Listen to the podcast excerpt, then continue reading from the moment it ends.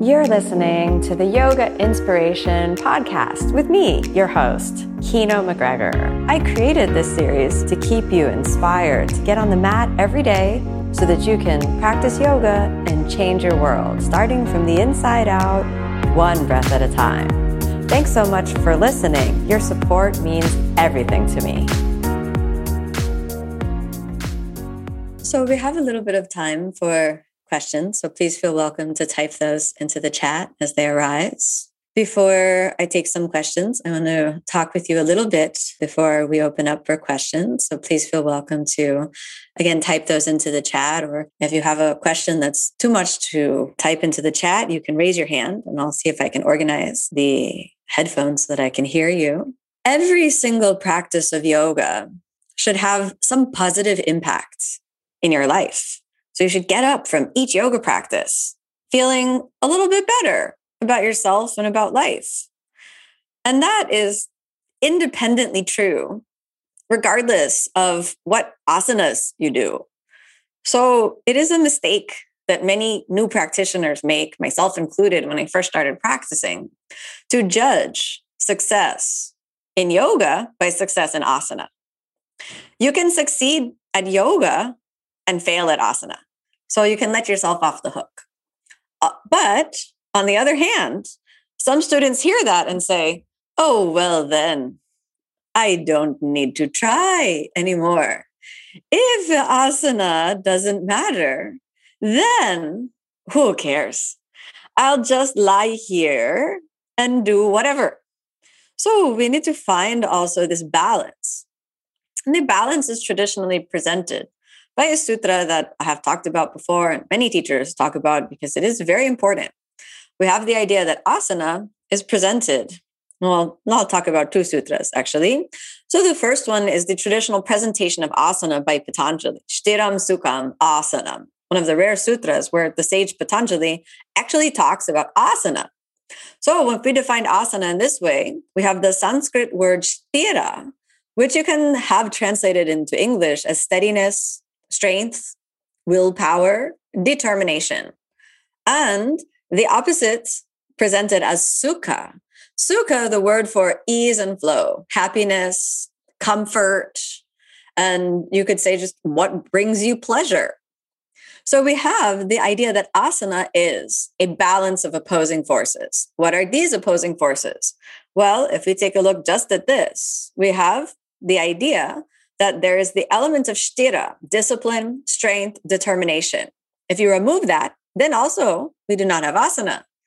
But some students also forget that they need to have the element of sukha, the element of ease, flow, comfort, and joy. Generally, every single human being, we have a tendency towards one way or the other, and we vacillate between one or the other. Sometimes we do too much sukha. Sometimes we do too much sthira. We're too hard on ourselves, too strict on ourselves. We get down on ourselves too much, beat ourselves up for not performing to the best of our ability, for getting injured or having pain in the body. Beat ourselves up, we're very hard on ourselves, you know? Or sometimes we're hard on others too. Then we can veer towards too much sukha, too much ease and flow, too much pleasure, we delete every asana that's challenging. We remove every struggle and exist in the realm only of pleasure. So we want to find balance. We can take from Patanjali that shtiram sukham asanam means that asana is a balance between sthira and sukha. When we have this balance between uh, expressed physically, spiritually, mentally, emotionally, then that balance is the state of yoga. So please remember this in the asana. Many students will be too strict on themselves. You know, you can see when we get what does it feel like when you're too strict on yourself? Too much discipline, too much strictness. Then, if you don't do one asana one day, you feel so miserable for the whole day. So, can you think about maybe when that's happened? Maybe some asana that you normally do, one day you couldn't do, has ruined the whole day. Oh, I feel so miserable. Why?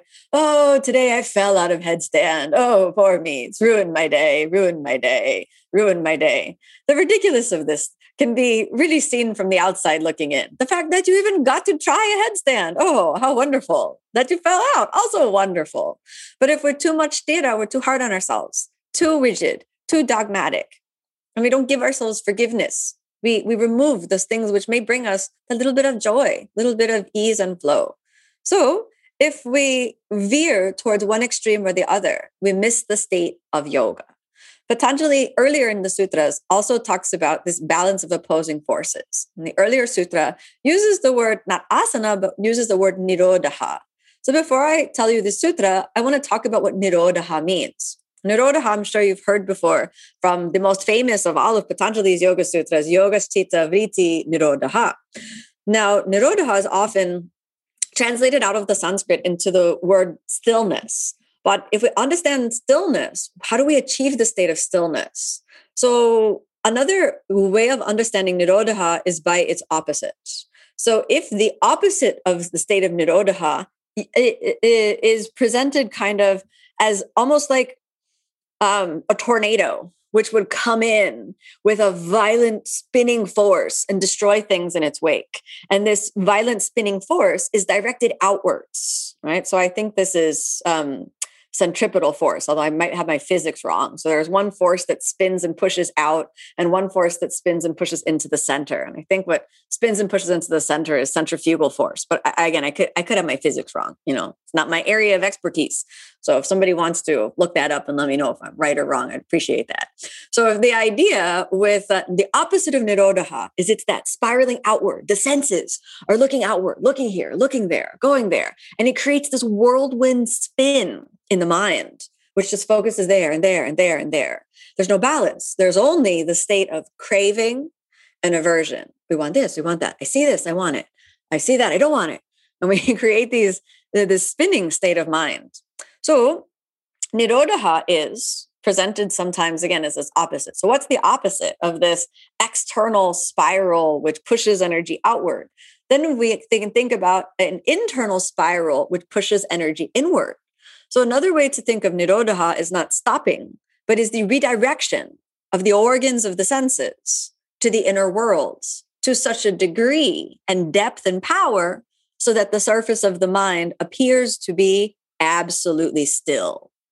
And so now we can understand how do we achieve that state? Oh, because if you've ever come to a meditation class or something like this and been given the direction, okay, close your eyes and bring your mind to stop, you know, or stop thinking. If anyone's ever told you to stop thinking, I don't know about you, but the first thing that happens for me is I start thinking even more.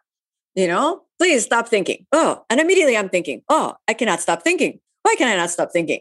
Do you think other people can stop thinking like that? And then I'm just thinking about how I cannot stop thinking, which was worse than when I started, because now I'm having a little, you know, moment. I'm having a little you know um, centripetal spiral in this uh, state of, of the mental world. So in this way yoga is a technique. Yoga does not say okay go do nirodha.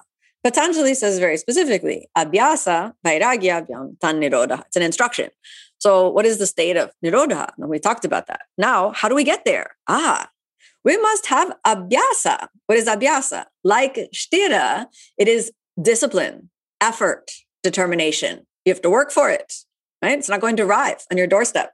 There's not like a Nirodha fairy that's going to knock on your door and just choose you. Oh, you're the chosen one. Now, welcome to the realm of Nirodha. It's not like that. You have to work. It, this requires effort. There's abhyasa. Everybody practicing Ashtanga yoga knows that there is abhyasa. There is effort. You know, just the sun salutations, so much effort. Then you have to, the more you go into the method, the more effort there is. So you come in the beginning, you like the practice. Oh, wonderful. You take the practice. Then you start hearing, oh, you have to breathe in this particular way. Oh my God. I don't have to just do the poses. I have to breathe in this way. And then you hear this thing, bandhas. Now you have to squeeze your anus and breathe and do the poses. Oh my God. Who knew? Now I have to do so much effort. Then you say, okay, uh, maybe you started off like I did, doing yoga twice a week. When I first started, I wanted to do yoga only Tuesday and Thursday. Suddenly, now you have to do it six days a week and squeeze your anus and breathe deeply and do all these poses. Then, when you finish primary series, they're like, hey, do this other stuff, this other stuff. I just finished this. It took five years. Now I need to do more. And you just keep practicing, practicing. There's so much abhyasa in Ashtanga. Ashtanga is we really get the abhyasa elements. So, what is the hardest for the Ashtanga practitioner to get? Any disciplined yoga practitioner, we gravitate towards discipline. Abhyasa must be balanced with the state of vairagya. Vairagya, non attachment. So, we have also the state of sukha, letting go. You're letting go, Ashtanga practitioners letting go. We're like, no, no, I don't want to let go. I want to do tomorrow. I'm not going to let go. I have to do six days a week. I have to show up. I don't let go. I show up every day. I work hard. You know? So the problem with this is that without the elements of letting go, we can end up turning what is a good hearted effort into forcefulness. Too much forcefulness. What happens? Something breaks when you p- apply too much pressure. And unfortunately, the something in the yoga practice is us. Our bodies can suffer with too much force, too much effort. So when we understand Vairagya, we have to understand that it's not quitting. And that's super important to understand. We don't quit. We show up every day with the recognition that we're not in control. And this is an, a very difficult sort of line to walk, and it's a tightrope to walk and navigate in the inner world. So when you think about Vairagya, it's not quitting, but it's the recognition of humility that says, I'm not in control, even though I'd like to be in control, even though it feels better when I'm in control. I recognize that I'm not in control. I don't control when my hip opens. I would like to, but I don't. I don't control when I get to do, you know, when I can finally go up in headstand. I would like to, but I'm not in control. And that recognition of turning things over is a different state than quitting. Because if you quit, there's usually this element of bitterness. There's usually this element of kind of unforgiveness and hardness. That's like, I worked so hard, I didn't get it. Well, fine, you know, throw it all away. So we have this kind of, you know, forget it, I quit, I'm done. Whereas the state of Vairagya is still willing to put in the effort, humbly willing to show up and say, I've been working on this for 20 years. It still hasn't come, but I show up every day and I squeeze my mula and I breathe in deeply and I show up on my mat and I breathe in with the recognition that sooner or later, whatever is meant to happen will happen. Very hard state to be in. Now, what helps a lot with Vairagya, of course, is to bring this sutra back to that parallel of sukha. If there's not an element of something you enjoy in your practice, then we want to bring in some element of joy in the practice. And it doesn't necessarily mean it's not necessarily permission to just go do all kinds of crazy yoga poses. People hear that and they're like, oh, did she say I can do this and this and this in the practice? So there are other ways to bring in elements of joy rather than just doing crazy yoga poses. For example, if you haven't created kind of a very pleasurable practice space for yourself, particularly now in these days when we're practicing at home. A little bit of sukha can be as simple as unrolling your mat and placing next to your mat you know, in a very particular way, all of the items that you need for practice that day. It can be as simple as lighting an incense to get the scent in the room to bring you into the mood of practice, a little bit of something you enjoy. For me, I love, and this is going to sound ridiculous, but I love a scented candle. And I put on a candle and it, it, it creates an atmosphere that brings this kind of feeling of joy into the practice for me. And that makes a really big difference. We can think of these small rituals of sukha that can help us move into a feeling of sacredness where we soften the edges just a little bit to bring that softness into the practice. And this can help us also achieve, again, what are we after? Abhyasa, vairagyabhyam, tannirodha. Mm-hmm.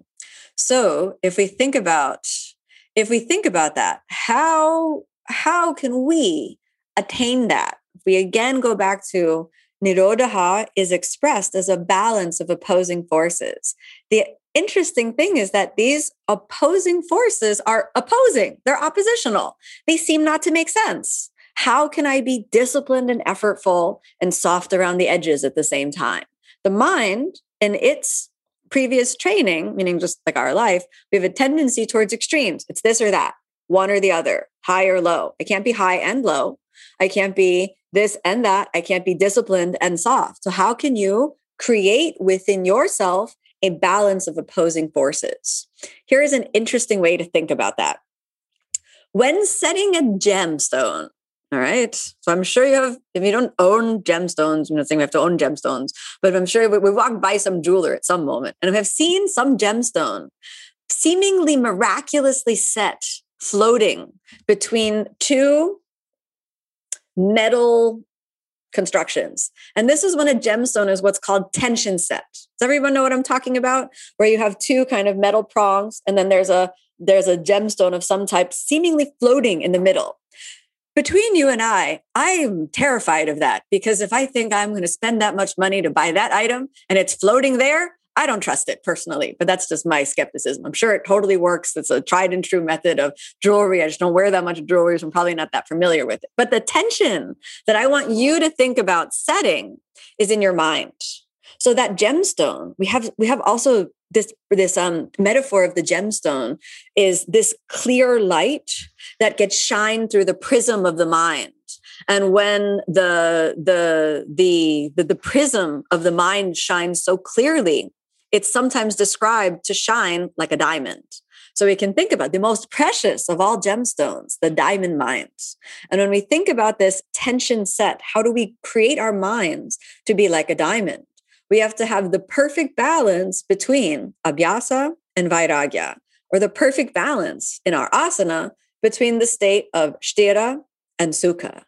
And in this way, these oppositional forces create a living paradox within ourselves where we can contain truths and experiences which would seemingly contradict one another. What a great and wonderful thing to experience that we don't have to be absolutely this or absolutely that, that we don't have to be absolutely anything. We don't need to stake out this absoluteness, that we can maintain two seemingly contradictory experiences within ourselves. And we can hold that tension within our minds. And this, I think, is an experience or a statement of spiritual intelligence the ability to hold two oppositional truths in yourself without making either wrong. So we can be both disciplined and released. We can be both intense and soft at the same time. And that paradox is, I think, the Zen riddle that we're all here to solve. So I see that uh, Richard has looked up centrifugal force for me. So let's see what, what Richard has reports from Google. So Richard says Googling says centrifugal force is away from the center. The etymology, like the center, and fugal, like running away, like a fugitive. And he says, now I might remember that. So centrifugal force is running away. So the, the opposite of nirodha is centrifugal force. And we want to think about nirodha as centripetal force directed in towards the axis. Okay, so centripetal force directed in towards the axis. So we can thank Google and Richard for the small physics lesson.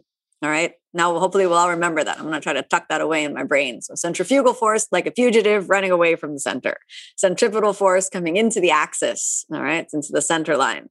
So when you think about this, how often do we need to redirect the mind? There's a sound here, sound there. It's a constant practice. I have, and I find it at home, one of the big problems with practicing at home, so many sounds draw your attention outward.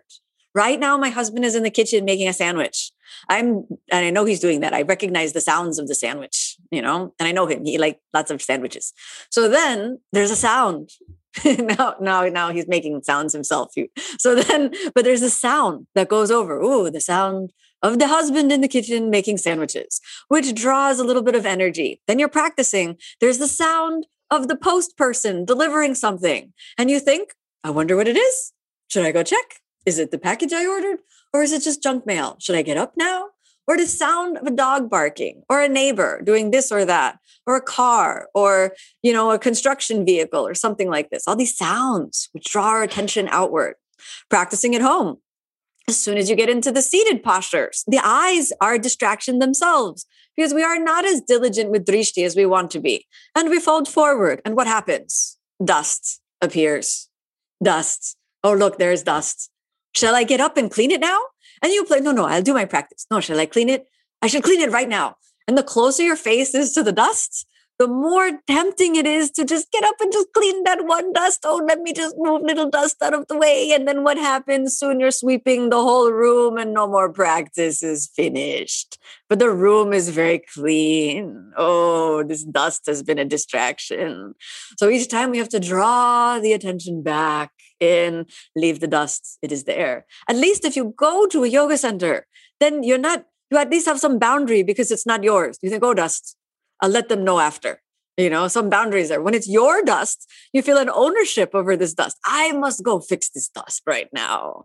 And what also happens, I don't know if this happens to you, every time I say, I will fix this after practice, I let it go. Oh, no, no that dust is now permanently attached to wherever it is gone because after practice i don't care about the dust. I feel oh so happy. The dust can be there. Everything can be exactly where it is. It's totally fine. But then again the next day i come and take practice. Again the same posture. Hello my friend the dust. And you know what? It has multiplied over the night. Oh no more. Finally at some moment you have to remember okay i have to get this dust out of the way you know, I make a commitment tomorrow before practice. I will take sweeping, sweeping, sweeping, sweeping. We can make some daily sweeping practice as well. Okay. So many times we have to call our attention back, call our attention back. Remember, when we work drishti, drishti has this element of abhyasa where we bring our attention back. It's to train the senses, to get focused on the inner world.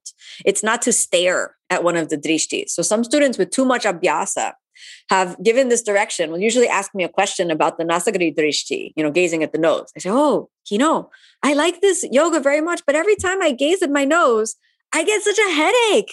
I have so much headache. Have you ever gotten the headache from looking at the nose? You're staring too hard at the nose in that case. So then we stare at the nose with such a ferocity that it creates a, you know, like this feeling of being cross-eyed and we get a little headache from it. That happens to you or looking too intensively at the nose. So we don't so the drishti is funny with translation, right? Think about the difference in terms of the words and the feeling.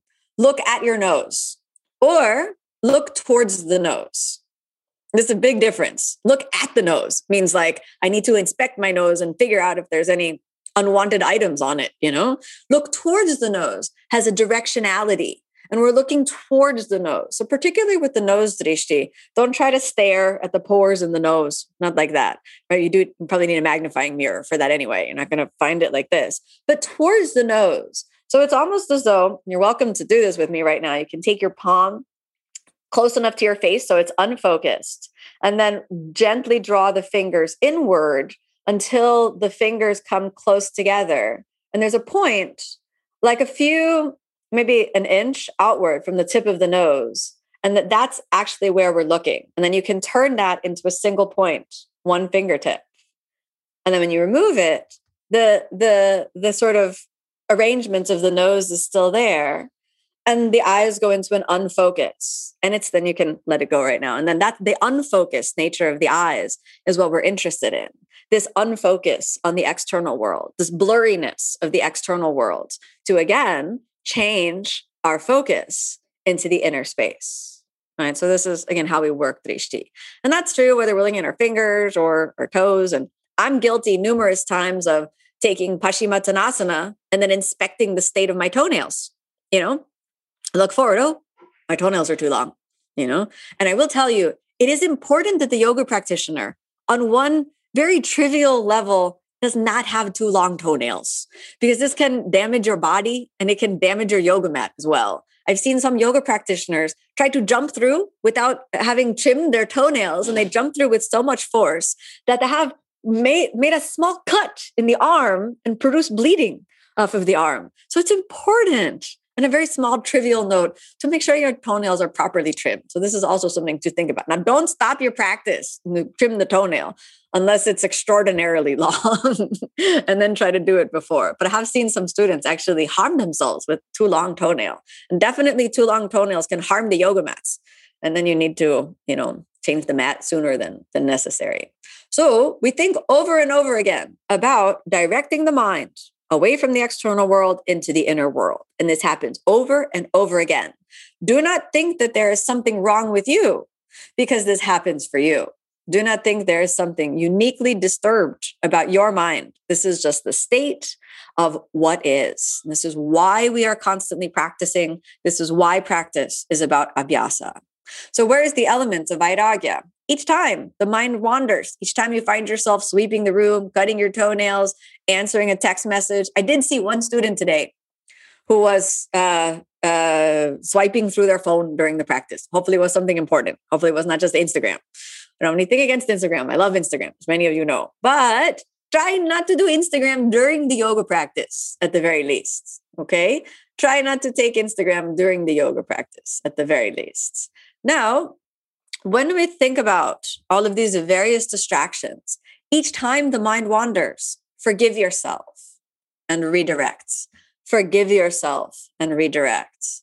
And this is so important to maintain that balance. Otherwise, even the redirection can get too intense. Okay, I see that there are some questions that have popped into the chat. So let me go ahead and take a look at these. Mm-hmm. All right, let's see what else is in the chat. Tatum is here. Hi, Tatum. And Tatum writes, Thanks for another great experience. You're welcome. Thanks for practicing.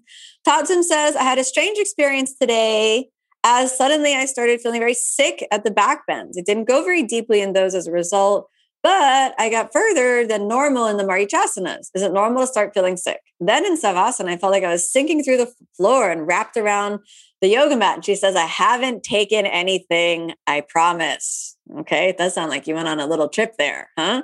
So, unfortunately, it is very normal to have feelings of nausea come up in the practice. It's very normal. You can suddenly feel, oh, I feel like I'm going to vomit. Oh, I feel the world is spinning. Oh, poor me. Oh, and this is totally normal. Now, normal, this comes up with one of two, uh, many reasons for this. Sometimes when we get into the deep organ cleansing, then some organ got pushed and then some feeling is in the body. It feels icky. It released something. So maybe some toxin, some this, some that, released in the body. And we get this overwhelming feeling of, oh, I feel so sick to my stomach. Oh, it feels so awful. And that's totally normal. Now, the other thing that can happen is that we say in kind of uh, like sort of spiritual practice that one of the last defenses of the ego is the feeling of sickness. So that right when you're breaking through to some deeper level of consciousness, the ego just throws up, you know, oh, you feel sick. Oh, I feel not well right now. So you're about to confront some obstacle. And if you were to stay present and aware, then you would have to confront that. But then the ego just throws up, oh, you feel sick. Oh, you're not feeling good right now. Oh, just run away. And so then there's this, this has happened for me before. I've been in situations where I've been doing kind of like deep personal growth work. And right when it got really challenging, I had this feeling of, oh, I have to leave right now. I don't feel well. I'm going to vomit. I just feel like, oh, it's over. And uh, the teacher at the time said, see if you, if you need to go vomit, please go and take care of yourself. However, I'd like for you to just stay and sit for a few minutes and be present with the feeling. So that's the advice that I would give you is when you feel suddenly sick, particularly around back bends, twists, just pause for a moment, close your eyes and see if you can be with the feeling. And usually it will pass. Of course, if it's physical, it may need a little time to pass. If it's the first reason the organ got squeezed from the deep work of the yoga practice, that's one thing. But if it is this kind of ego defense thing, which is very, very often the case, then when that comes up, just take a moment. You don't need to do another posture. It's already done its work. It's brought up some obstacle. Close your eyes, feel what you feel, check in with breath, body, and mind, and just be there for a few breaths. Give yourself a little pause and then see if it passes. And maybe there's some wisdom there in that, some training there in that. Then it sounds like at the end, you had a really wonderful savasana experience. So all those obstacles maybe, maybe, maybe got burned up a little bit. So good work. Uh, the feeling of sinking through the floor sounds wonderful. So good. So maybe you went through something, came out on the other side. Great. Enjoy it. And don't look for it to happen again right? So we get attached to good experiences. Oh, there was that day that I was sinking through the ground.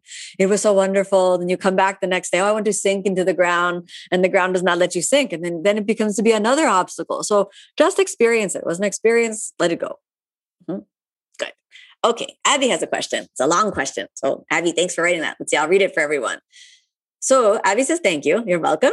And Abby's question, how can I tell whether I'm experiencing good question, good follow-up question. Interesting. How can I how can I tell whether I'm experiencing a physical or a mental block with certain postures. I had to take two months off of practice towards the end of last year because of a non yoga related wrist injury and lost a lot of strength in the hands and wrists. Since then, I dread Urdhva Dhanurasana and Utplutihi and the vinyasa flows towards the end of practice because by the end, my wrists are feeling achy and tired. I can't tell if this is genuinely physical, that my body is just slowly building strength again, or whether it's my brain panicking and telling me that I won't be able to do it before I get there, I even get there. So it's probably in this case, in this case, you have an actual physical injury. So we have to honor that. So first of all, the fact that you you you you acknowledge that you need to take two months off of yoga for a non-yoga related wrist injury. First of all, that's horrible. I'm sorry. Like life is injurious, you know? We're, we're so careful in our yoga practice. We're here, we take care, we take care. And then what happens? Some annoying life situation happens, and now we can't practice and we're rehabilitating our wrist. And oh no. So you have to acknowledge this injury is real. This has happened. This is not fictitious. I didn't invent this in my mind. I'm not fearing this for no reason. I'm not terrified of a tiger in the closet. You know, hopefully you don't have any tigers in your closet. So this was meant to say, I'm terrified of something that doesn't exist. You know, if you have a tiger in your closet, maybe you should take fear, you know, take care of the tiger.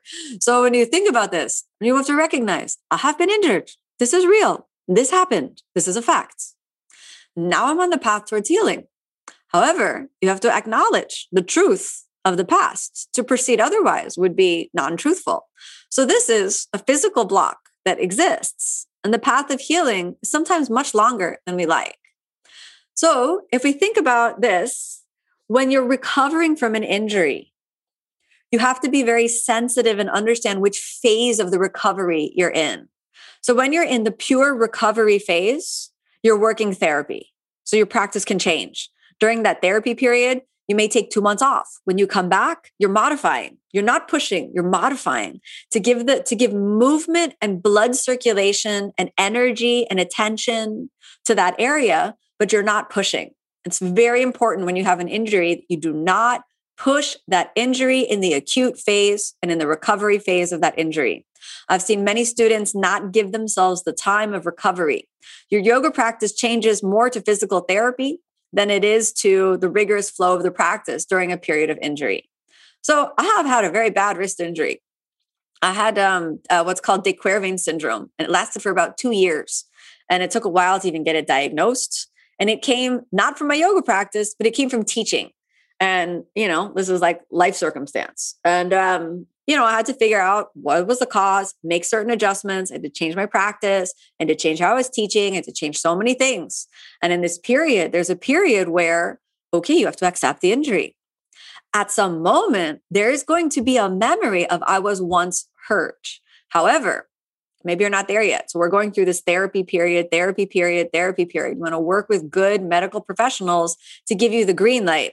Now your wrist is good again. When someone has said that to you, now your wrist is good again. Then you can move into another period, which is called testing. So now we're testing. So now we're going to test that wrist. We're going to test that old injury to see how it's doing. Now you've gone through the healing phase. Now you're in the testing phase. Testing phase does not mean reclaiming all that was lost. Testing means I want to see how it goes. So you're sensitive. Okay, I didn't do any chaturangas for the last three months. Now I'm not going to try to do every chaturanga in the practice. Maybe I'm just going to do chaturanga in sun salutation A. Then how do you test? Not immediately. Yes, immediately, but 24 hours later, how do I feel? Do I feel good? All right. Then I usually recommend everybody in the testing phase, recover in the recovery phase or the testing phase of an injury, proceed with caution. Some people are like, Surya Namaskar A was good. Let me do B. No, I really re- like stay for a few days, make a plateau, then test again, like climbing. We reach the plateau, hang out there, smell the flowers, check it out, take a picture, you know, then climb again, reach a plateau, stay there for a little while, let it stabilize, again, climb again. So you're rebuilding. It takes time. So I really think that in that in the particular case, Abby, that you're talking about is you have an actual injury that may still be in the recovery period. So I wouldn't recommend the pushing. Maybe you're in the testing period. So you test a little, reach a plateau, test a little, reach a plateau. Give a plateau like a week, you know, and recognize that it's real and think about some alternatives that you can do for Urdhva Dhanurasana and Utplutihi. For example, in the Utplutihi, you could potentially make it easier by, particularly on the wrists, um, as long depending on what type of wrist injury it is. If you get two parallel bars, and and then you can keep your, your wrist straight, so you could do Uplu like that. Urdhva Dhanurasana, you can do on the elbows, do the elbow back bend. Then you can really use your upper back. And then also you can address the postures of, am I putting too much stress on the wrist? You know, is there something that I'm not doing in Uplu For example, am I hinging too much at the wrist and not lifting with my body? Am I hinging too much in my lower back, which can actually distribute pressure onto the wrists in Urdhva? So we can think like this. In this case, you have a real, actual physical injury that you're recovering from. This is not mental. The fear is real. So recognize that, respond to it, and treat the body with respect and intelligence. And it will heal. You'll get on the other side of it. But you don't want to, you don't want to, like, don't think you're being like, oh, I'm not being, uh, I don't have enough abhyasa. I'm not tough enough. I should just, I should just power through. This is not the phase you're in. That when you want to power through is when you're in bed and the alarm goes off and you're thinking about sleeping in. At that moment, you want to power through. But when you're dealing with recovery from an injury, then you want to give yourself the space and time to move through recovery. Make sense? I've been there many times and there's a path through the injury, but it's often longer and less linear than we like. Okay, let's see what else is in the chat. So now there's a question from Gabby. Hi, Gabby. Gabby says thanks. And Gabby says, considering the pandemics and the impossibility of adjustments, can the criteria of completing an asana change? For example, Supta Kurmasana. It's super difficult to buy bind without any adjustment. I'm in Brazil and I have no hope to practice in person with my teachers in the next year. I understand, Gabby. Oh, goodness. We all miss the adjustments. We all miss being in the in person class. Gabby, I would like to invite you to the crazy land of Florida where we are having in person classes and giving adjustments. So if you want to go crazy, you can come over to Florida. I'm just kidding about that, but it is actually it's true uh, for better or worse over here in this um, crazy state that I live in. And uh, uh, so there's that. Second, sooner or later, we're all going to come back to practice and get adjustments. Probably later than we like, but sooner or later, it's going to happen. In the meanwhile, there are many things you can do without the bind. So, for example, you can use a strap. So, I really recommend just use a strap the bind is not necessarily the the criteria for being able to move out of the posture. Traditionally, absolutely, dogmatically, yes. But there are other things. For example, being settled in the posture. So, really focus on calming your nervous system while you're in the posture, getting really comfortable with how you can work. So, you can really think about, oh, what's the anatomy of the posture? What's my body doing in the posture? And I'll be honest with you, I really recommend to use a strap in the meanwhile. It's going to really, really help you find the strength and the integrity. Whether your teacher will allow you to move on from Supta Kurmasana, I will get in trouble if I tell you, oh, go ahead. Because you have to work that out with your teacher. Because you said in your you said in your question that you have teachers. So I recommend also to pose that same question to your teacher and say, please, I, I feel very stuck here and you can come and help me. If I use a strap, I feel very confident my shoulders feel good. Can I please do the next posture? If it feels good for you. So it's something to have a dialogue with your teacher about. And I really recommend having a dialogue with your teacher because if we don't if we don't have that dialogue with our teacher, we lift them up onto some pedestal and we treat them as though oh we cannot um, you know we can't ask them anything. So have that same conversation with your teachers and i think they'll probably be happy to find some compromise during these special and unique times especially if prior to the pandemic when they were when you were practicing with them you could you could bind your hands with help. In the meanwhile a nice strap can be really really beneficial. But supta kurmasana whether you're using a strap or not please remember everybody take care of the sternoclavicular joint which is the place where your clavicle meets your sternum, your collarbone meets the breastbone. Right. So this little joint right here. Whether you're using a strap, you're not using a strap, whether you're trying to bind your hands, you're doing Kurmasana or Supta Kurmasana, you feel a pain right here or pressure or discomfort, please exit the posture. This is you don't push through this. This is a this is like a traffic light in your in your body. It's not there for nothing, just like traffic lights are not placed in intersections just for atmosphere. They create actual traffic patterns. So, what do you do when you're driving through an intersection and you see a red light? What do you do if you're not in Florida? What do you do if you're not in the state of Florida? You stop. I'm making fun of Florida drivers. I can do that because I live here and I interact with them. Many Florida drivers, not to scare you if you come here, uh, don't always follow the traffic rules. So, when you see the red light, you stop. So, treat this discomfort, pain, definitely sharp pain, but even pressure at the sternoclavicular joint, treat this like a red light and stop you'll have to think about then how to address why did I come to this red light and reevaluate it from a you know neuromuscular standpoint. But uh, but please pay attention to that warning symbol. Okay, good. Let's see. I'm looking through the chat and want to make sure I get all the questions here. Tercia has a question. Hi, Tercia. I hope I pronounced your name correctly. Tercia says, while trying to maintain the bandhas, especially pulling in the sphincter muscles. I feel a little engagement in my glutes, my tailbone tucking. Is that normal? How do I maintain that and relax the glutes during the practice? Will it come with practice? Okay. So, first of all, the bandhas are in the neighborhood of the glutes, but they are not the same. So when we're thinking about contracting the anus and we're contracting the muscles of the pelvic floor and the muscles that control the genitals, they're close to, but not the same as the muscles that control the glutes. So what I always recommend if we have a hard time differentiating between the muscles of the bandhas versus the muscles of the glutes and the position of the pelvis is to slow the activation of the bandhas down. So start with less squeeze Squeeze at just 5%. Lightly squeeze. Then make sure that you differentiate. Oh, I'm only lightly squeezing. From lightly squeezing, then notice, oh, did I move my tailbone? Did I tuck my pelvis? Relax the pelvis. Did I squeeze my glutes? Relax the glutes. Then go from 5% to 10%, a slow acceleration, constantly checking to make sure that you didn't rotate the tailbone under into a posterior tilt, checking sure that you didn't squeeze your glutes too much to lock the pelvis down. And if all that got locked down, you let the bandhas go and start again. Just like if you were driving your car and you accelerate and you got the check engine light, you would slow down. I mean, hopefully, right? Then you would slow down and be like, oh, I better not accelerate. Now, when I go over this, uh, when I go 90 miles per hour, all the warning bells in my car go off. I better slow down now. So you want to treat that in the same way. So we need to be more precise, more precise in your activation. And it does come with practice, but you have to practice properly. So, what practicing properly means don't just squeeze everything, squeeze specifically and activate specifically. And if things that are not meant to happen get engaged, let those go, start again. Okay. Hi, Kathleen. Kathleen has a question. Kathleen says, Thank you. Thank you, Kathleen. Kathleen says, I have a question about the transition from Pindasana to Mayurasana. I think you mean Pindasana to Matsyasana. I definitely don't recommend that you go from Pindasana to Mayurasana. Mayurasana is this arm balance from the second series, the elbow balance. So don't do Pindasana to Mayurasana, first of all. But I'm now I'm just making fun of you. It's okay. But the, so just to be clear, so let me go back to the question. Uh, to transition from Pindasana to Matsyasana, so we have this, uh, you know, the folded forward, the squeezing in pose, the embryo pose, to the fish pose. So she says, my spine needs rebound time before I can take Matsyasana. Any suggestions other than to let it be? Yes.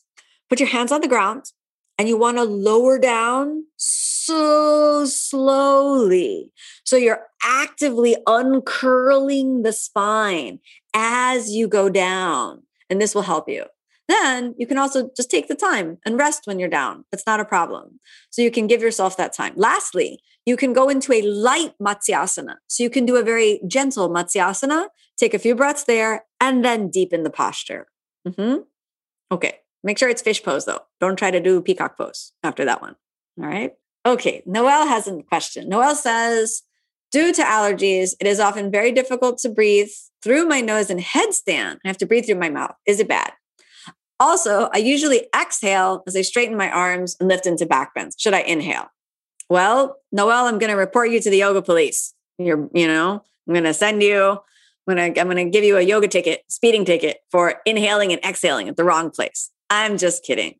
So you do, however, in back bends, it's going to help you out to inhale as you lift up. And the reason why is because when you inhale, you're going to lift your rib cage away from the pelvis and you'll be able to support the spinal extension. So that's that. Second, if you have allergies and your nose is all clogged up, okay, you got to keep breathing. Breathe through the mouth, but try to breathe through the nose. But doesn't happen. Okay, breathe through the mouth. But don't breathe through the mouth, let the tongue out. breathe through the mouth. So you make the mouth as small of a hole as possible so that you're replicating the same feeling of breathing through the nostrils. This will this, this will remove some of the negative impact that comes from mouth breathing. Why don't we want to breathe through the mouth? Because when we open the mouth too widely, the nervous system has it gets a feedback loop of panic. So when we breathe through the mouth, it sends a stress signal to the body. Especially when the tongue is a little bit out and it feels like we're panting. If you ever have noticed yourself stressed out, you'll you'll be able to recognize that panting breath. So just change the mouth breathing to a controlled mouth breathing and try to still do a little bit of squeezing at the back of the throat so that you're still controlling the breath very fluidly, especially on the inhale. The exhale will be a little easier to control, but you'll be able to get that firmly established. Second, make sure the tongue is inside because if the tongue is too much of out, even even when you when you breathe like this, if the tongue is too close to the teeth, you might be cooling the body by cooling the surface of the tongue. So this is uh, actually a pranayama that you can do if the body is too hot. You can cool the body down by either doing, um, which I can't do, this thing where you fold the tongue, or just by placing the tongue out and letting the air pass over the tongue. So make sure you're not doing that in the headstand. Close the lips and control the breath to as small a little hole as possible so that you can replicate the feeling of breathing in and out through the nose. Okay you got to make it work with the allergies you know my husband he has a uh, broke his nose like three times in his life and uh, they he he before he had he actually had an operation to uh, open up one of the nasal passages because he he, they recognized he had like 10% nasal like breath capacity out of one nostril. So they opened up opened it up and they didn't. It's not 100% now now instead of 90 10 he's got like this one's still really like really good and the other one's just like less blocked you know? So he often sometimes needs to breathe uh, through the mouth for the same reason. You know if you have a, a nose is blocked keep breathing but control the breath don't pant important for the nervous system okay good so there are some suggestions for self assists that are happening. Uh, Gabby, who asked about the assist, says that she's uh, going to come to Miami soon. Uh, Noelle says that uh, Noelle taught her husband how to give the assist. So if you do have other beings that live with you, you can recruit them, but they're not always helpful. Sometimes I ask my husband to help me, even he is trained as a yoga teacher, but sometimes Tim is involved with other things. Tim, can you help me? Oh, I'm coming. You know, 30 minutes later, he's like, Do you still need help? I'm like, no, it's like half an hour later. So I've learned, I've learned that if I want help from my husband, I ask him for help long before I need it. and then, uh, you know, I plan like, oh, 20 minutes before. Oh, will you help me? Yes, I'm coming.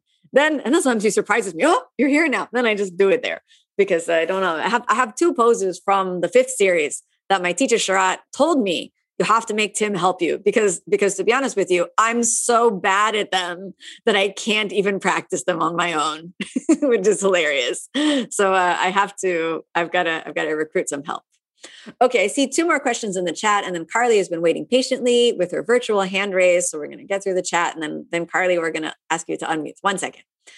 Jackie says in the chat, when I go into shoulder stand, I find it hard to breathe. How can I overcome this? Ah, the shoulder stand, difficult to breathe. There are numerous people that have difficult time to breathe in the shoulder stand. Here's what goes on when you have difficulty to breathe in shoulder stand. Usually, your body is not inverted enough. And there are numerous reasons why our body is not inverted enough. Some of have pain in the neck. We can't invert enough. So you have to bend the neck really deeply in shoulder stand. What can you do? Take the blankets, stack the blankets. You give your neck more space. Second reason that the body is not inverted enough. The hip is little closed like this. So instead of being a straight line, lifting up, we're a V shape going down. So then suddenly we have all of the weight of the body compressing on the neck. So to do a deep breath in shoulder stand, we need space for the lungs, which you have to create by inverting the body and lifting up as much as possible. This is challenging. Second reason why sometimes it can be difficult to breathe in shoulder stand is if you've got, particularly if you're female and you have, um, you know, body parts that come into contact with your throat, this can make it difficult to breathe. And in this situation, I, have had numerous students report that wearing double sports bras can be very helpful. Okay, so I'm not sure in which uh, which which you know which, which version it is, but it could be a combination of both. So sometimes we need if it's too loose up here, we need a strong sports bra to prevent the you know too much compression up in this area. All right, so think about those two and see what helps. Okay, one more question in the chat. Um, Tertia, there's another question. She says, I feel my lumbar spine not very mobile. When doing cat and cow, for example, while trying to move the vertebrae, I feel like the, the, the spine is moving as one piece. I feel it restricts my back bends. How do I improve spinal flexibility? So Tertia says that she basically says, I feel like my back is, my teacher Sharath sometimes would tell people, oh, your back is like a table, no bending. So sometimes he would say this to people, oh, you have back like a table. So maybe you also have back like a table. What can you do? You have, if you want to bend the table, you can't do it quickly or you're going to break it. So you want to go very slowly, slowly, slowly. And you work with your breath and you work with warming up the body slowly, delicately, and find the joints of the spine. Start off with sensation. First, just feel there's a joint, there's a joint. So now instead of one piece, you have many, many pieces still stuck together, but you feel this piece, this piece, this piece, this piece, this piece. Start to feel the joints of the spine. Then from feeling, then start to work your muscles. Feel the muscles. Oh, muscle, this muscle, that muscle. Then focus on some body parts that do move. I would imagine for you that you can get your rib cage to lift away from the hips. So that's something almost everybody can do from seated. So do that from seated, bring that memory. When you're in back bend, lift your ribs away from the hips. Lastly, if you really feel you want to improve in back bending, I would probably also recommend that you think about uh, using a yoga wheel. So you could lie over the yoga wheel. Uh, and then this can be a, bring a sense of relaxation. Or even if a yoga wheel may be too intense, you can also do a big physio ball. All right, try that out. Those have helped me a lot. I like the yoga wheel a lot. One last question from Petra. This is a, a useful question. So Petra says, this is from Austria. Hi, Petra from Austria. Why do the opening and closing prayer sound so different from teachers? We're all doing the best we can to replicate the sounds of the opening prayer that we have heard from our teachers. Unfortunately, we are all mispronouncing and saying strange things because we are not our teachers. So we try our best and we say things a little strangely. That being said, the opening prayer and the closing prayer are not technically mantras and they are technically not Vedic chants. Vedic chants are meant to be toned in a particular way. Mantras as well are meant to be toned in a particular way, meaning there is a particular song, a particular harmony. The opening and closing prayers are as you like. So, unfortunately, there was never a very strict discipline taught in our tradition about how to do the opening prayer. It was sort of taught, and then, okay, you do. And so then we do. And then we're all a little bit different. So it's all, you know, I look a different when I forward fold. Tim looks different when he forward folds, but we're all trying to do our best.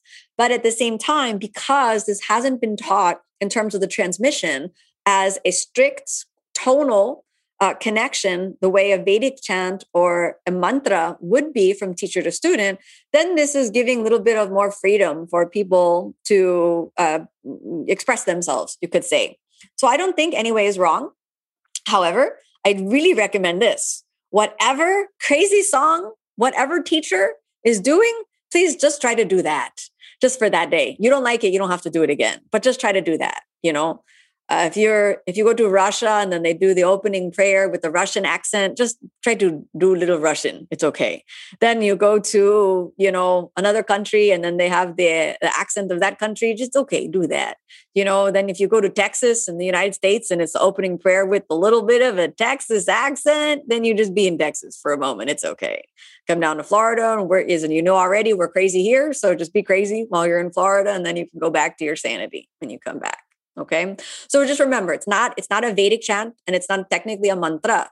This is just a, called an opening and closing prayer. So we are allowed to uh, kind of express our uniqueness, you could say. And, and then we forgive the, the, the non-Indian Sanskrit speakers for our, our um, mispronunciations along the way. All right. Okay. I see there are some other questions in the chat, but Carly's been so patient. So I feel like, Carly, it's your time now. Carly, would you please uh, unmute yourself? And I got the headphones oh. in. Like, all right, guys, we need more time. thank you. Um, thank you, uh, Kino. Um, my question is loaded, but I didn't even know how to ask it. But um, I know you can handle it because okay. um, you're, especially um, being, like you said, you said yourself, the crazy state of, of sport. but I've been practicing yoga. I started in 2007. I'm in Canada. I've never been to India or any traditional origins of yoga. Um, but when I first discovered it and started practicing with you and learning through your YouTube videos, I was like, wow, the Western world has so much to learn from the Eastern culture. And um, I was really interested in Sanskrit, like learning how, like, even just one word, I could spend so much time studying because it had so many different meanings in English. And now I've been practicing um, Ashtanga, getting into it the last three years, and I really enjoy the practice and the tradition of it. Um, but I'm finding that and maybe this has to do with the rise of socialism, which I think is important. But I find that there's a lot of, um, I don't know, it's activism or people just um, calling out certain ways of um, appropriation of yoga and you know saying that namaste is like such a trendy word and all of these sanskrit terms are being um, used as more like a trendy pop culture here. And i'm like no you can't take yoga away from me you know like it hurts me to to read that and to think that that's what people um, are seeing. So i'm just and i'm sure that maybe that has to do with my own chitta. I need to like organize it a little bit um, and not attach myself to the appropriation so much and um, know that there's different truths out there i guess. But i'm just curious to know if, how, how you've managed because I, I know that you see it too. We all mm, see mm, mm. everything's virtual in our base so i'm just curious how you um, have managed that yourself in crazy miami mm, yeah no carly good question and, and thanks for asking and i agree i'm, I'm happy you you know waited and uh, to ask the question because um, there's probably too much to type into the chat and there's many different nuances of that all right so first of all let's flesh out what it means to appropriate and what it means to appreciate, right? So when we think about appropriation, what's the problem with appropriation? Right? So if I come into a space that's not mine and I see something I like, and then I appropriate that, it means I take it. I took it. And now if I, you know, enjoy it while I'm there and then I return it to its owner, great, I've appreciated it. But if I take it with me, then I've appropriated that. I've, I've made it my own. I've claimed it as mine. I've put ownership around it and said, this is mine. Now I own this. And it wasn't mine to start off with. So I appropriated it. I went in, let's say it's a pillow. You walk into your, take a nice, neutral, non political thing, pillows. right? You walk into someone's house, there's a pillow. You take the pillow. Now, that pillow happened to be something that was passed on in that family for generations upon generations, a unique technique that that family did. You came in, you took the pillow, and then they said, you maybe you even said to them, I like this pillow. And they said, go ahead and take it. We have so many of them. This is our family technique. Go take the pillow. Then you took that pillow. Then you said, Oh, this is my pillow. I own this pillow. Now you happen to think, Yeah, this pillow is so wonderful. I want to design a whole bedspread based on this pillow. Then you designed a bedspread. Now you're selling your bedspread all over without any recognition of where you got the pillow. Now the pillow family, they have no idea. They're just quietly making their pillows happy in their existence until one day they realize, oh, this friend of ours came and took our design and appropriated it for themselves and are profiting off of it with no direction towards me or my family who made this and cared for this and protected this over many, many, many years. Hmm, this is not fair. Okay, hey, friend, I gave you this. What's up with that? You know? And then if it's, oh, but you gave it to me freely, I changed it and I made it this, it's my own. What's your problem? Who cares? You know, then this is appropriation and this is harmful. And it's harmful to the family that cared for that pillow. I'm using the analogy, you know, to, to for many, many years. Now we take that to the entire country of India. We have yoga today because thousands of generations of families, of yogis, of dedicated practitioners practiced in unsung places of in caves, rejected from society, shunned by the colonial occupying powers, and made to feel, um, you know, as though their cultural history was something to be ashamed of, pushed off into the side. And then suddenly to wake up one day and then and realize, oh, this person, they uh, they suddenly this is my culture. Wait a minute, I I also want to be proud of my culture. My culture is the reason you have this. My history, my generations of, of, of thousand, two thousand years ago, my ancestors were practicing this, not yours. Not to say that you cannot benefit, but hey, what about me? You know, so it's not to say that there that other people who are not Indian cannot practice yoga. There are, it's not that. It's not saying, oh, you're not Indian, you cannot practice yoga. Oh, you're not Indian. Oh, you cannot, uh, don't teach yoga. It's not that, right? Then that, then that we, then we end up into this, you know, if this or that. Then we're back to this all or nothing thinking. Then it's all, then it's only, oh, okay. Then if you have this genealogy, and you can practice yoga. We have to think about a couple of things, especially any non Indian yoga practitioners need to be very aware of the history of yoga. And they bear the burden of responsibility to educate people. Oh, this comes from India. This comes from India. I didn't create this. I didn't invent this. I don't own this. I cannot put my copyright on this. Ridiculous. You know, I don't own this. Extremely important. Extremely important. Okay. Now, when we think about this, I don't own this. I didn't copyright this. I didn't make this. My teacher, my teacher, Pattabhi Jois, people asked him, you know, many, many Western students. One student came to him, a friend of mine actually said, uh, came in and said, Oh, Pattabhi Jois, you have given so much to the world of yoga. What have you given to the tradition of yoga? What is what is what is what is your stake in the in the the tradition of yoga? He looked at them with a huge frown and said, Me? Me? Me give to yoga? He said, Yes, you have given. What is your unique contribution that you have given to this tradition of yoga? Me? He looked at them crazy. You crazy man. Nothing. That was his response. Nothing. I've given nothing. What can I give to yoga? Yoga is everything. I am nothing. I am just a teacher. You want to practice? Practice. You don't want to practice? Don't practice.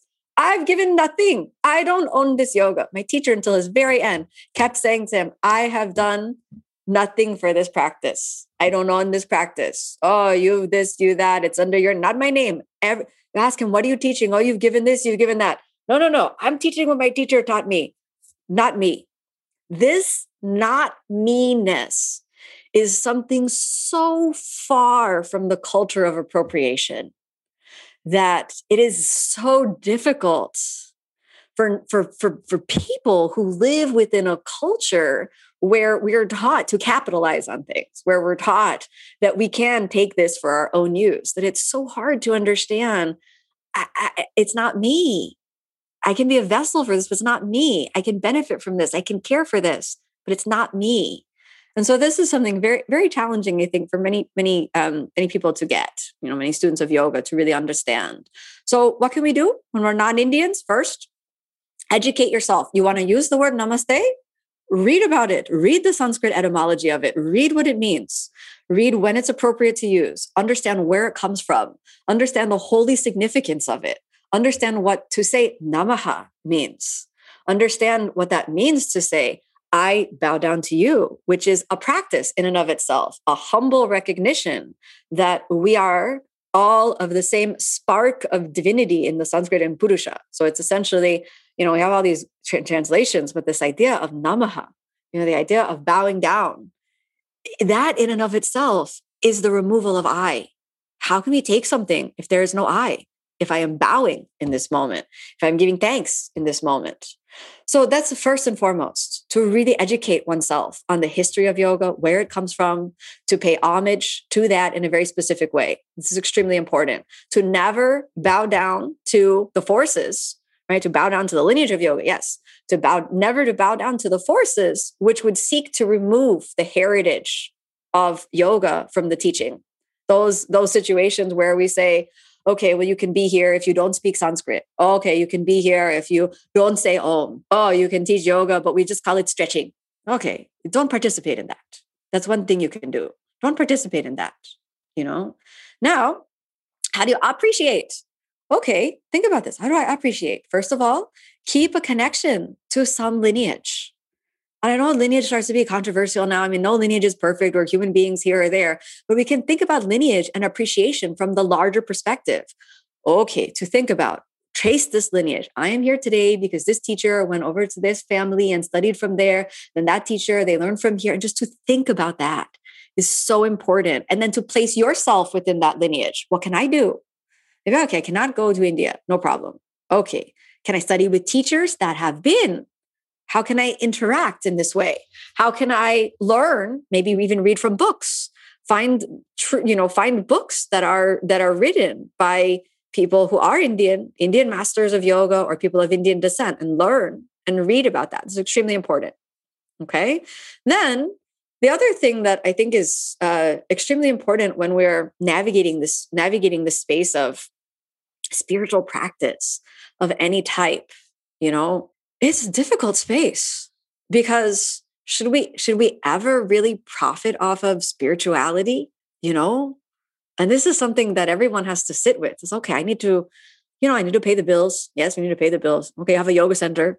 So some people say, oh, all yoga should be free. I'm like, yes, if I had taken the path of the renunciate, I would agree with you. But at the same time, I'm a yoga studio owner. You know, Tim and I, we are here running our yoga studio and we have to charge for classes because we need to pay the bill. You know, what can I say to the electric company? Oh, electric company, it's the yoga. Please give us free electricity. I cannot say to the landlord, oh, please, landlord, please give us, you know, free rent because we teach yoga and we want to give yoga to everyone. Please support yoga. Who are you not to support yoga? My landlord kick us out you know, they come onto where it's the United States, we'd get some lawsuit, you know, even paid and sort of thing. So there's a balance between running an ethical business and uh, profiting to a to an extent that's unethical. And I think every yoga teacher needs to sit with that and really think about okay i've taken this path of the of the householder where i'm going to need to pay my bills and i'm going to need to you know create a livelihood at the same time i have the recognition that this is not mine so I'm making my livelihood off of something I didn't invent, I didn't create, and I owe a debt. So then we can think about how can we repay this debt? And I think this is an important thing for every yoga practitioner to take on. First of all, to make available scholarships, to make available funding for whether it's people of Indian descent who might not be able to afford, or other marginalized communities that might not be able to afford access to those classes, to have a system in place to make sure that there is an equitable, equitable distribution of the teaching that's available to truly make the practice accessible. Second, in some charitable form, to give back to India. It's not that hard to do. I started working with Yoga Gives Back, which is a charity that's that's founded off that very principle in some way to give back, whether that means to organize a trip where you take a bunch of students to go and practice in India together. Okay, great. You meet a teacher. Wonderful. Or if you think about find a charity that's doing great work within India and you make a small contribution, it can be as little as a dollar a month. It can make a difference. But to think about that can be really, really wonderful. Okay. So we could talk more about this. I think like maybe the last thing is if we're in doubt, there are great resources. I can mention a few of them. Um, uh, there's a, uh, if you just even want to follow some of the social commentary, there's a woman called Susanna Barkataki who's posting a lot on Instagram. There are some college professors. Uh, we've invited uh, one um, woman um, uh, to our course to give a lecture exactly on this, but to continue to just educate yourself as much as possible. So I think that's a, a start and it's a work in progress. So I hope that that was useful. I hope it provides some guidance. And of course, I mean, the last thing, which is for everyone, is keep practicing, keep practicing, keep practicing. You know, keep practicing. Don't don't feel you you want to practice. I feel the best way that we can honor the lineage of yoga is to practice authentically and truly as much as possible. When you practice, then you're honoring that lineage. You stop practicing. What do you do? You got this amazing gift. You threw it out. That's not honoring it keep practicing, keep practicing, keep practicing with a conscious intention of how you can honor the roots of that practice. Hey there, it's Kino here. I just wanted to thank you for tuning in to my podcast. Your support and your time and your attention really mean a lot to me. If you're enjoying this podcast series, you can find the full length videos on my online channel, OmStars and that's at www.omstars.com. You can redeem a 14 day free trial and get access to our full library of over 3,000 classes and also practice yoga with me online. I'd also love to see you in class sometime. So you can find my full live in person teaching schedule on my website, which is kinoyoga.com. And if you haven't checked out my books, I'd absolutely be honored if you'd check those out. You can find those available at any online bookseller. The Yoga Inspiration Podcast is designed to keep you inspired to get on the mat. And I hope you're leaving each episode with a little glimmer and spark of the spirit, which is the true heart of the yoga method. Thanks so much for tuning in, everyone. May you be happy. May you be peaceful. May you be filled with love. Namaste.